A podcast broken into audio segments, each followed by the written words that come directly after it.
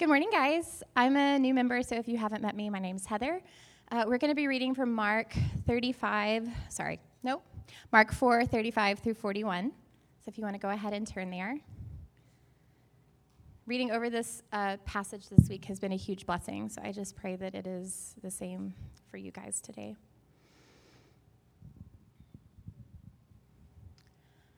On that day, when evening had come, he said to them, Let us go across to the other side. And leaving the crowd, they took him with them in the boat, just as he was, and other boats were with him. And a great windstorm arose, and the waves were breaking into the boat so that the boat was already filling. But he was in the stern, asleep on the cushion. And they woke him and said to him, Teacher, do you not care that we're perishing? And he awoke and rebuked the wind and said to the sea, Peace, be still. And the wind ceased, and there was a great calm. He said to them, Why are you so afraid? Have you still no faith? And they were filled with great fear and said to one another, Who then is this that even the wind and the sea obey him? This is the word of the Lord.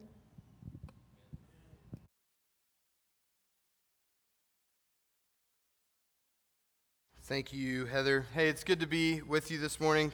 A couple of things. I'm happy to report from the uh, baptistry slash hot tub that uh, Lila was baptized by her dad, and so that's reason to celebrate. And it's hard at seven, eight years old to all these eyes on you to not be nervous. So we're glad she uh, is in there. Now she's a member of, of our church, and so it's good to good to celebrate that. It's also really good to be back up here with you, opening God's Word this morning. Uh, I'm really thankful for the leaders in the church that have stepped in these past few weeks and, and preached for me. Thankful for you men and for your wives and the way you are all serving the church and leading in the church. I got to leave town a couple weeks ago and had absolutely no anxiety or apprehension about it, knowing that you all would be served and cared for. And so, brothers and sisters, thank you again so much. Uh, we're going to continue to walk through the Gospel of Mark this morning. Uh, in this text this morning, we see a little bit of a shift in Jesus' ministry. Uh, the last several weeks, we've seen Jesus teaching to a large crowd, and today we're going to see Jesus attempting to pull away from the crowd, and we're going to see some really intimate moments that Jesus has with his disciples. And true to form, the disciples completely missed the point. Uh, they completely just fail to understand what Jesus is trying to show them. The danger, though, is very real and present, not just for the disciples in Jesus' day. That is a very real and present danger even for us today. I don't want to spoil the ending of the story, but Heather already read it, so we can blame her. Uh, verse 41, we see the disciples question among themselves, like, Who is Jesus? Who is this Jesus? Who is this man that even the wind and the sea, they obey him? They do what he says. So we have to ask ourselves the same question this morning Who is Jesus to me? And we have to arrive at an answer, and whatever answer we arrive at has drastic and dramatic implications on how we live today, and it has eternal ramifications for our souls. So, the question we need to wrestle with this morning that I want to place in front of you is this Who is Jesus to you? Let's pray and we're going to jump in. Lord Jesus, I pray that you would be gracious and merciful this morning to reveal yourselves to us. Lord, I pray for salvation to come. Lord, that we would see you high and lifted up and exalted, risen King Jesus. Lord, we need you. Lord, we love you. Lord, help us to trust you. Lord, do a work in us this morning. It's in your name we pray. Amen. All right, Mark chapter 4, beginning in verse 35, it says, On that day when evening had come, he said to them, Let us go across to the other side. And leaving the crowd, they took with him, uh, took him with them in the boat, just as he was. And other boats were with him. And a great windstorm arose, and the waves were breaking into the boat, so that the boat was already filling up. So, I grew up in the Texas part of New Mexico. Um, the, the part of New Mexico I grew up in was like Midland and Odessa got married and had a baby. Uh, it's super weird because we're like 100 miles away from any body of water, and so many people had boats. It was, yeah, it was really weird. Uh, anyways, my in laws have this lake house that we go to from time to time, and it's fun and all that, but then in a moment, everything can change. West Texas weather is super unpredictable. All of a sudden, it can be like 180 and you're dying of heat exhaustion and then you like go outside and the wind is shifted from the north and the temperature drops to like negative two and you're like how did this happen? I was sweating yesterday and now i'm getting hypothermia. All of a sudden it'll get super cold and windy and if you're out on the lake it is a mad dash to get off the water before lightning strikes and your boat gets flipped over or something just like in our text today, the Sea of Galilee, where Jesus is teaching from, is notorious for this type of uh, unpredictability. It's a few thousand feet below sea level. It's nestled between some, some mountains, and so if the wind starts blowing, it'll shoot down in there and start swirling around violently, and it can cause like these miniature hurricanes. And so Jesus, having taught the crowds all day, he tells the disciples, Hey, let's go. Let's get away from all these people. Let's go across to the other side of the lake. So they take off, and as they're en route across the lake, a windstorm starts, and it starts to threaten their lives. It starts to threaten to sink their boat. And look what takes place. Verse 38 it says, But he, being Jesus, was in the stern, or the back of the boat, asleep on the cushion. And they woke him and said to him, Teacher, do you not care that we're perishing?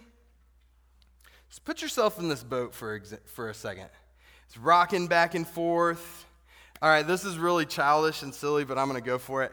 Um, if any of you are like wanting to write a musical, this would be a pretty cool Bible text to use because you could have the disciples be like, "Don't rock the boat, rock the boat." But anyways, um, don't judge me. Anyways, so the disciples are in there, the boat's rocking. Uh, it's about to tip over, it's filling up with water, and Jesus is asleep. Anybody in here a good sleeper? Spiritual gift? Raise your, um, some of you are good at sleeping through the sermon. Uh, I see you up here. Um, this text, Jesus is asleep, and this text is a vivid reminder that Jesus Christ, the Son of God, is in fact fully human. He's had a full day of ministry. He's been teaching a large crowd, healing people, being around people all day. So, why is he sleeping? Because Jesus is a person with actual person like needs, and one of those needs is to rest. There's this assumption that Jesus went after ministry like some kind of a zealot, like, let's just go until we can't go anymore that's not at all what we see in the scriptures in the life of Jesus. In chapter 6, we see him telling his disciples, hey, let's go over here and rest for a little bit. And previously in our text in Mark, we see Jesus teaching about the Sabbath and the necessity for Sabbath rest. So, this is a little bit of an aside. Uh, step away from here just for a second. Culturally speaking, West Texas, culturally speaking, we're guilty of one of two things. We're guilty of being too busy or too lazy. Some of us never ever stop working long enough to spend time with the Lord or our family.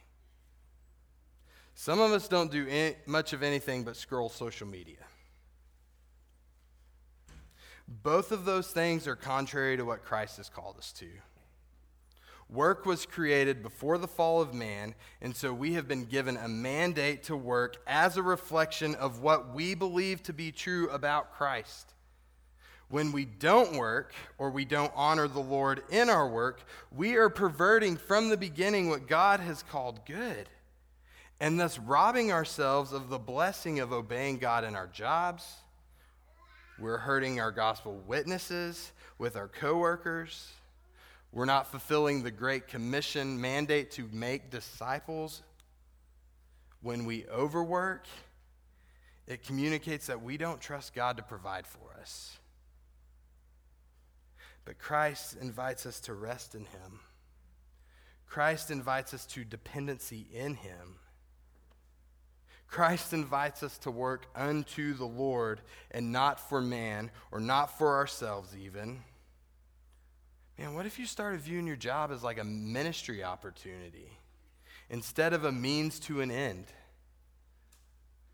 What would change in your life and in your mind and in your job if you viewed your work as mission?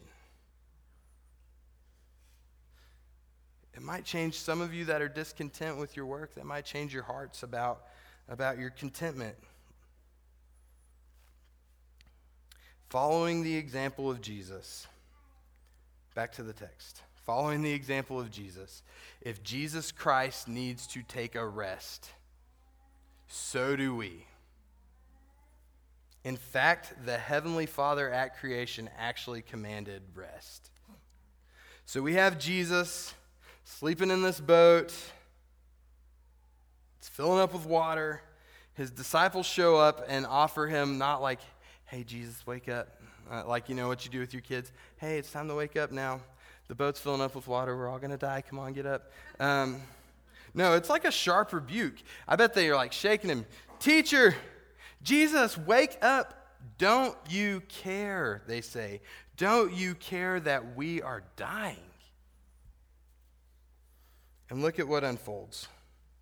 Verse 39 And he, being Jesus, and he awoke and rebuked the wind and said to the sea, Peace be still. And the wind ceased, and there was a great calm. Jesus wakes up. With a word, he calms the storm. The text says he rebukes the wind. Essentially, Jesus wakes up and gives the wind of a like a shh and it stops. He tells the sea, Be still or stop it. And there was a great calm or a, a perfect calm. If you're into like wakeboarding and stuff, like this is your dream scenario glassy water and stillness all around you in an instant. Verse 40 Jesus said to them, Why are you still so afraid? Have you still no faith. Jesus looks at them. Jesus gently prods them. Guys, what's the deal? After all you've seen, after all you've heard, after all you've seen me do over these last several days and months, after seeing me cast out demons, after seeing me heal sickness, why are you still faithless? And look at how the disciples respond. Verse 41 And they were filled with great fear, I imagine so, and said to one another, Who then is this that even the wind and the sea obey him? They are fear stricken. They do not understand what they've just seen and experienced. And in our text next week, it's going to get even crazier for these 12 men. And so their question who is this man that even the wind and the waves obey him? Who is this man? That's the question we have to wrestle with ourselves. Who then is this Jesus guy? He has power over the demonic, as we've seen. He has power over sickness. He has power even now over nature. Man, I love this story. This is one of my all time favorite stories. And Partly it's because of what happens in our text next week. Their juxtaposition between the disciples of Jesus in this story and the demons in the story next week. Unfortunately, though, this particular story has been misused and misapplied countless times, not only by like prosperity gospel preachers and progressive pastors looking to tickle your ears, but also by well intentioned men of the faith so there's grace for both camps. Also, my grandmother misuses this text on Facebook when she says, like, don't tell God how big your storm is, tell the storm how big your God is. Like, that's not helpful, Granny. Um, But here's, here's what happens a lot with this text it is common, and it's an easy mistake to make when you look at a text like this and see Jesus calming the storm. And the inferences you draw from this story can be like this. I've heard multiple pastors say stuff like this. And Jesus can calm the storms in your life, man.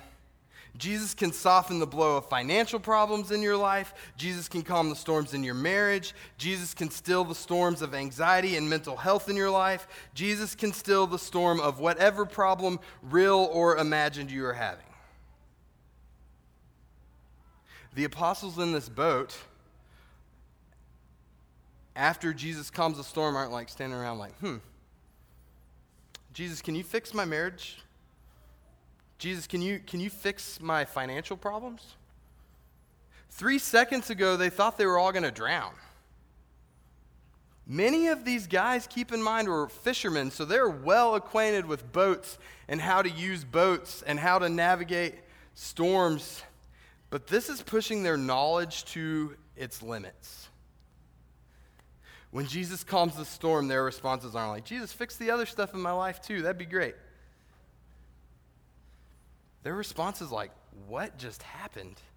I am so afraid of this guy. So let me ask you this, Christians in the room. Is it true that Jesus can help you with your financial problems? Somebody holler back.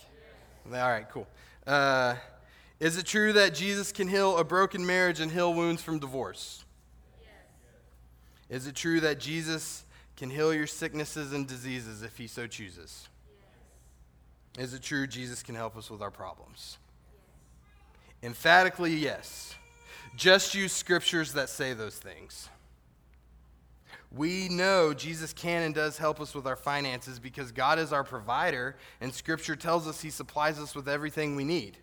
We know that Jesus wants to reconcile broken relationships because he himself reconciled our broken relationship before God by becoming death for us and dying on the cross. And now, as Christians, we have been given the ministry of reconciliation, as it says in 2 Corinthians 4. We know that Jesus can and does heal miraculously, as we've seen in the Gospel of Mark, and we see throughout the ministry of the disciples in the book of Acts, and within the church even today. The issue is that if that is what we get from this text, if that is only what we get from this text, we are not fully experiencing who Christ is and what he wants from our lives. This text reminds us of both the nature and character of Jesus as a member of the Trinity, as a member of the Godhead, as the Son of God, God Himself. For those of you in here that like theology and church history, looking at you, Dev, uh, let me give you a word. In theology, we have this word. It's called hypostasis or the hypostatic union. Uh, there was a man from Egypt in the fourth century named Athanasius who was one of the early church fathers. He was key in developing this idea, this biblical idea of the Trinity, specifically as it pertained to Jesus Christ and his divinity. Because during his time, there was a lot of uh, a controversy surrounding this and a lot of contradictory views about who Jesus is and what he did, and is Jesus really God? So the church fathers got together and they meticulously combed through the scriptures to contend for biblical truth. This is how we get the creeds and the councils. So while these guys aren't inerrant, they are definitely trustworthy. So in the Athanasian Creed, we see the church fathers recognizing and affirming what's called the hypostatic union. It says this He, being Jesus, is God from the essence of the Father, begotten before time. And he is human from the essence of his mother, born in time, completely God, completely human, with a rational soul and human flesh equal to the Father as regards to divinity, less than the Father as regards to humanity. Although he is God and human, yet Christ is not two, but one. he is, I'm not done yet. Hang on, save your applause. He is One, however, not by his divinity being turned into flesh, but by God's taking humanity to himself. He is one certainly not by the blending of his essence, but by the unity of his person. For just as one human is both uh, a rational soul and flesh, so too the one Christ is both God and human. There you go. All right, so to summarize all of this, Jesus Christ is both fully God and fully man. He is both perfectly divine and perfectly human, having two complete and distinct natures at once. So, as we've established, Jesus in his humanity, he needs to rest. In other parts of the Gospels, we'll see Jesus get hungry and eat. We will see Jesus have righteous anger, and we will see Jesus cry and show real human emotions. At the end of the four Gospels, we will see Jesus die. Jesus dies on the cross. He is human, and his humanity is on display here. But so is his divinity. Jesus, in his divinity, is divinely sovereign even in this text. Don't miss this crucial detail of the story. It was Jesus who led them into that storm. God orchestrated an event in the lives of the apostles to increase their faith. God wanted them to remain wholly dependent on the one in whom they should have already trusted this story isn't about Jesus getting us through our troubled lives. He certainly can do that. This story is about an all powerful and all knowing God, the one who is worthy of our praise, who is worthy of our admiration. And hear me say this He is worthy of our trust in spite of your circumstances. This storm was not an accident. Jesus was not caught off guard. Man, it would be super easy for us to like kick around the disciples. But before we do this, can I ask you a question? Do you see yourself in them? Man, I do. When life gets hard and I feel like I'm like caught in the grips of the world and I'm not getting the results of life that I feel like I'm entitled to, I would rather complain and grumble, and oftentimes I complain and grumble to anybody but the Lord. I know I'm not alone. Man, it is oftentimes so much easier to spew unbelief than to practice faithfulness. We are a lot like the disciples, with one key advantage. We know how the story ends. We know that Jesus would die on the cross. We know that Jesus would die on the cross, taking on the punishment of sin and death on behalf of those who would place their faith and trust in him. We know that he would prove victorious once and for all by rising from the grave. We know in our heads that he is worthy of our trust in spite of our circumstances. And yet, oftentimes in our hearts, we miss it just like Christ's disciples. We know that he has taken all of our sin on himself, but oftentimes we still act like we're afraid and we have no faith. But let me submit this to you, church. Trials and difficulties in our lives are opportunities for a number of things for the believers. They are opportunities for the Lord to strengthen our faith. Sometimes and oftentimes, trials and struggles in our life are often divinely imp- appointed so that Christ can give us what we need the most. Our greatest need is not an easy and carefree existence, despite what our Western American minds want to tell us. Our happiness is not our greatest need. Our greatest need is for Christ Himself. So when we're faced with trials, man, we get to count it as a blessing because it is a chance to lean into faith and trust and dependency on the Lord who endured trials and punishment on our behalf already. For the joy that was set before him in redeeming sinful humanity back to himself. Trials and tribulations are also an opportunity to give God glory in how we endure. James 1 says that the testing of our faith produces perseverance, and perseverance produces a steadfastness, and steadfastness uh, pro- um, produces, I'm sorry, perseverance produces faith, and then steadfastness or steadiness or an unwavering confidence in Christ, who then will perfect our faith through our trust and obedience to Him and Him alone. And man, that's the goal of our faith a faith that is perfect and complete and lacking in nothing. When we persevere to the end, we get Jesus. Thank you. Perhaps you're listening to this thinking this sounds mean for God, who is supposed to be all good and all loving, to allow his children to suffer. I understand where you're coming from. But I also think it's a little short sighted of us to land there. Let me tell you why. God is not distant in our suffering. May I remind you of what the disciples said to him in verse 38? They accused Jesus of not caring about them. We're guilty of accusing God of the exact same thing. It's so comforting to me that in their accusation of Jesus being indifferent or hard hearted towards them or not caring about them, that Jesus never ever rebuked them for their thoughtless words. This is the same Jesus who would forgive Peter's denial and curses of him the night he was arrested. This is the same Jesus who forgives the disciples after they all flee and leave him in the garden alone to be arrested. This is the same Jesus who steps out of heavenly perfection and lives among us and endures the cross instead of us. And also who endures the cross because of us. It's not mean because God Himself has suffered too in order to bring the things to completion of His good and perfect plan for you.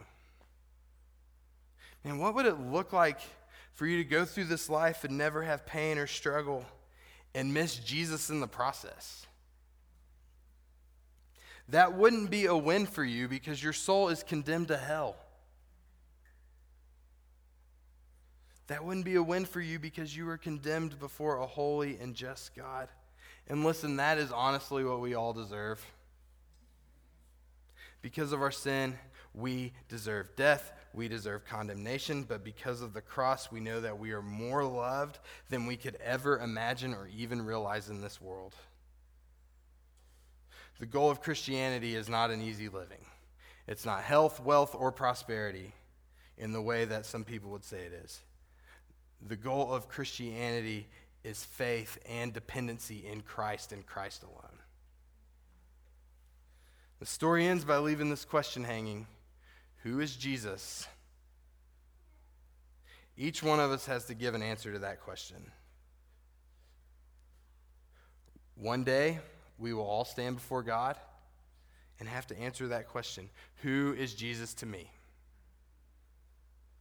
The answer is this He is either Lord and Savior of your life, or He's nothing. For the disciples, Jesus is greater by far than what they ever imagined. He controls nature, He casts out demons, He heals sicknesses. For us, the same must be true. Jesus is greater than anything we could ever hope for because He has done something we can't do. He's defeated sin and death and made reconciliation with God possible by means of his death and resurrection. What we see in this counter, uh, encounter is grace for the disciples' unbelief, but with that grace comes the nudge towards faith. Jesus is inviting you to repent of your unbelief. Jesus is inviting you to turn from your unbelief and trust in Christ as the risen Savior. Who is this Jesus to you? Let's pray.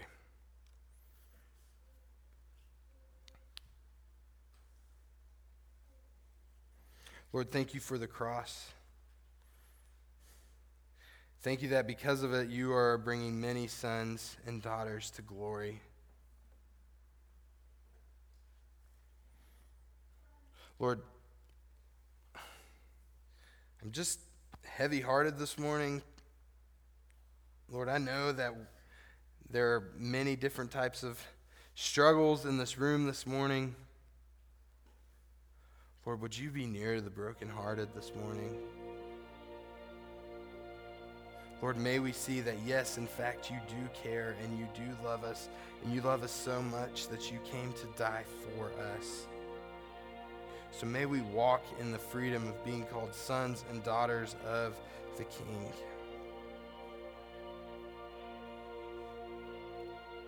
Lord, I pray that you heal wounds this morning. Lord, I pray that you would comfort the afflicted. Lord, that you would save the crushed spirits. But Lord, ultimately, I'd ask that you would draw us into faith and dependency on you. Lord, we need you. We need your grace. We need your goodness. We need your nearness. Lord, I pray that you would move and work in here in these next few moments. It's in your name we pray. Amen.